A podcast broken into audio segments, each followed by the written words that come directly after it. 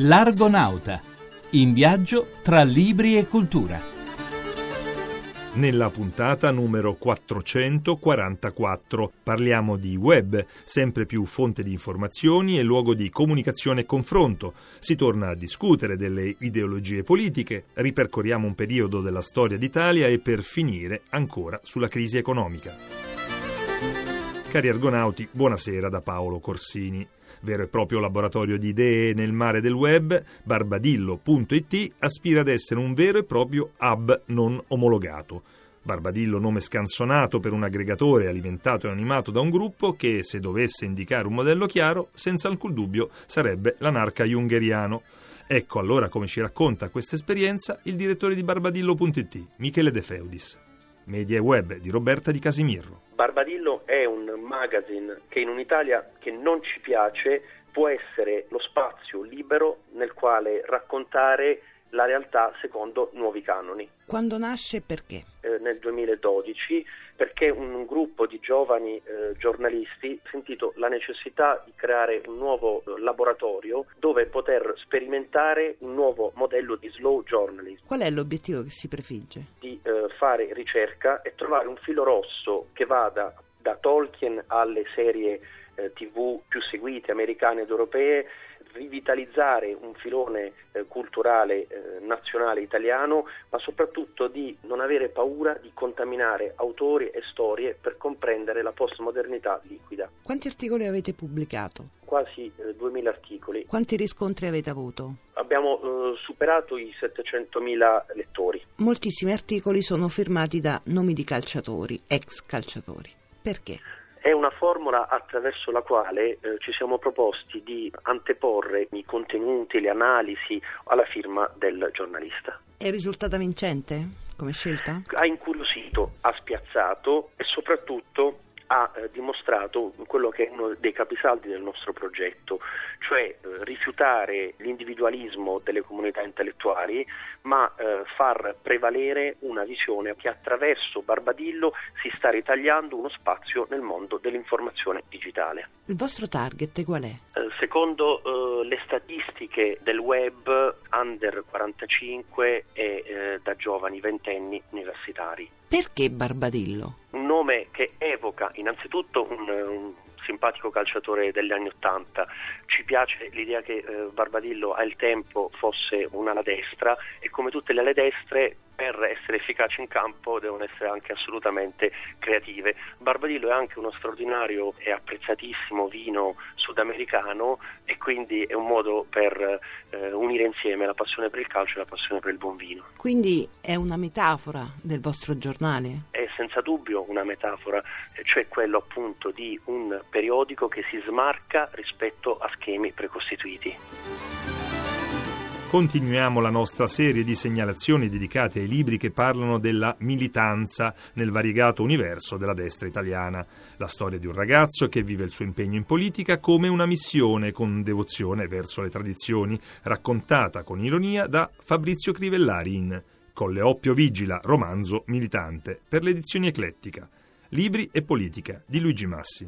Fra le solide mura romane di Colle Oppio si vive un incantesimo, sogni di non essere solo. È la frase più intima, scandalosa e vera di un romanzo che per il resto e per fortuna non concede un millimetro all'autocelebrazione né alla retorica dei bei tempi andati. L'autore narra la sua esperienza di militante del fronte della gioventù dagli anni Ottanta in poi con il dono dell'ironia e dell'autoironia. Le vicende di questa storica sezione della destra romana sono trasfigurate a romanzo generazionale. Impossibile non voler bene a questa banda di folli coi loro nomi nomi e soprannomi di lotta politica, Ferdinando, Bilbo, Naso, Budino, Boromir, Luna e Puffetta. Sì, perché a differenza della vulgata in quegli anni nel fronte della gioventù ci sono tante donne. Un passo del libro. Colle Oppio e le sue militanti che si sporcano di colla, che tengono assemblee burrascose nelle proprie scuole, che scrivono volantini mai nostalgici, che ti fanno pulire il corridoio con la ramazza se no si incavolano e che all'epoca odiano, ma proprio odiano, l'8 marzo. Una banda di folli che cerca di andare oltre come da indicazione rautiana, non rinnega né restaura, ma immagina un futuro. Più sinistra nazionale che neofascismo, si nutre di Beppe Niccolai, ha letto Gramsci, guarda a Pasolini, adora Che Guevara. E però legge anche Mishima, Alain de Benoit, Tolkien, Guénon, Leon de Grelle, Codreanu, Evola, un nugolo di ragazzi che lancia al mondo, un mondo ostile, la sua rivoluzionaria sfida alle stelle e lo fa con freschezza e creatività, ad esempio quella del giornalino Morbillo, è anche un ritratto dell'ultima generazione che ha amato la politica sul territorio. Ancora le parole dell'autore. La politica è un fatto totalizzante, a colle oppio come in tutto il fronte della gioventù dell'epoca, è mobilitazione globale di tutto il nostro essere, una perenne chiamata alle armi che coinvolge ogni cellula, ogni neurone, ogni sinapsi. In mezzo ci sono i cortei, le occupazioni universitarie, i manifesti, amorazzi e matrimoni, le faide interne tra sezioni romane, le feste di solstizio e gli inni al sole e siccome nulla è più politico del privato, immancabile si ascolta il mito di una generazione Lucio Battisti. E se davvero tu vuoi vivere una vita luminosa e più fragrante. Amato di nascosto a sinistra, adorato in piena luce a destra, e tuttavia anche qui si percepisce quell'ironia sottile e scanzonata che sbertuccia le parole d'ordine, le etichette, le appartenenze, i nostri in opposizione a loro. Ci allontaniamo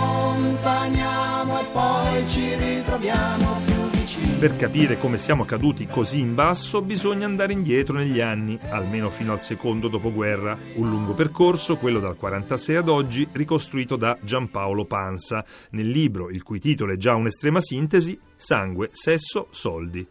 Libri e storia di Marco Sabene. Tutto parte da Casale Monferrato, da quell'alloggio in via Corte d'Appello. Il ricordo fervido di Giampaolo Panza è dedicato al freddo, a quegli inverni che arrivavano su dal Po. Ha sempre amato nei suoi libri far riferimento ai ricordi da bambino, il giornalista piemontese, in quel dopoguerra che ha di certo segnato la sua vita e che ha fin dalla giovane età indirizzato il pensiero dello scrittore verso quel revisionismo storico a cui da sempre è legato. Essere considerato dunque un'espressione della destra non lo ha mai preoccupato. Le confesso che non me ne frega assolutamente nulla, perché io sono un perfetto qualunquista, non sono né di sinistra né di destra né di centro. Poi non me ne importa perché capisco perché la sinistra lo fa, perché la sinistra nelle sue grandi catastrofi ha solo un chiodo ormai da succhiare, una visione della resistenza che è stato un grandissimo fenomeno positivo, importante, che però non corrisponde poi alla verità, quella che la sinistra reclama. Da De Gasperi a Silvio Berlusconi, Giampaolo Panza fotografa la nostra Italia, una storia controcorrente, quella di sangue, sesso, soldi, con la critica profonda verso quegli ambienti da sempre al servizio della politica e verso una sinistra culturale bugiarda, così definita dallo stesso Panza, che mai ha voluto denunciare le nefandezze della resistenza. Pubblicato nel 2003 Il sangue dei vinti, ero un signore non di destra, aveva lavorato e lavorava ancora in quel momento un giornale di sinistra come Repubblica e l'Espresso, potevano approfittare e dire visto che Panza ha fatto il lavoro che non volevamo fare, parliamone, discutiamone. No, silenzio, sasso in bocca. È ormai tempo di bilanci per Giampaolo Panza, che ama definirsi così. Lo scrittore Panza è un signore che via via nei tempi è invecchiato ma ha conservato una virtù che aveva anche quando era ragazzo, gli piace scrivere. Ecco, lo, lo scrittore Panza, o diciamo l'autore Panza, è uno che si diverte la mattina quando si alza presto, accendere il computer, così come una volta prendevo la mia macchina per scrivere Olivetti, e scrivere. Si moltiplicano gli articoli e saggi di chi critica l'enorme potere conquistato dagli istituti di credito, indicato come una delle principali cause della grande crisi economica e di una finanza fuori controllo. Castelvecchi pubblica in Italia un breve saggio scritto da un politico francese, Pascal Canfin, viceministro allo sviluppo, dal titolo cristallino e al tempo intrigante, Quello che le banche non dicono. Libri ed economia di Massimo Giaquinto. Quali negoziati si svolgono e quali interessi vengono difesi realmente a Strasburgo e a Bruxelles nei corridoi ovatati delle istituzioni comunitarie? Come si arriva a quel famoso ce lo chiede l'Europa che sta diventando l'incubo degli italiani? Pascal Canfen è stato per tre anni deputato al Parlamento europeo e adesso racconta ciò che ha visto nel saggio Quello che le banche non dicono un centinaio di pagine per svelare l'attività di lobbismo svolta all'interno di quelle istituzioni che dovrebbero controllare il sistema. beneficiarie di salvataggi spudorati, segnate da conflitti di interesse di ogni tipo, le banche annunciano catastrofi per l'umanità ogni volta che qualcuno tenta di obbligarle a comportamenti più decorosi o di rendere meno sontuosi i loro profitti. Imperterrite continuano a giocare d'azzardo con i risparmi dei correntisti nella grande bisca della finanza mondiale, per poi negare ogni responsabilità nella crisi. Se in Europa regolamentate troppo, minacciano i banchieri, trasferiremo le nostre attività negli Stati Uniti viene il sospetto che sia meglio lasciarli andare. Insomma, se il Medioevo, tra le tante eredità, oltre agli stati nazionali, ci ha rifilato anche le banche d'affari e tutto quello che ne consegue, forse andrebbe ripensato in chiave meno romantica. E con questo noi vi salutiamo e vi ricordiamo la post elettronica argonauta.rai.it e il sito in rete argonauta.rai.it. Buonanotte, a domenica prossima.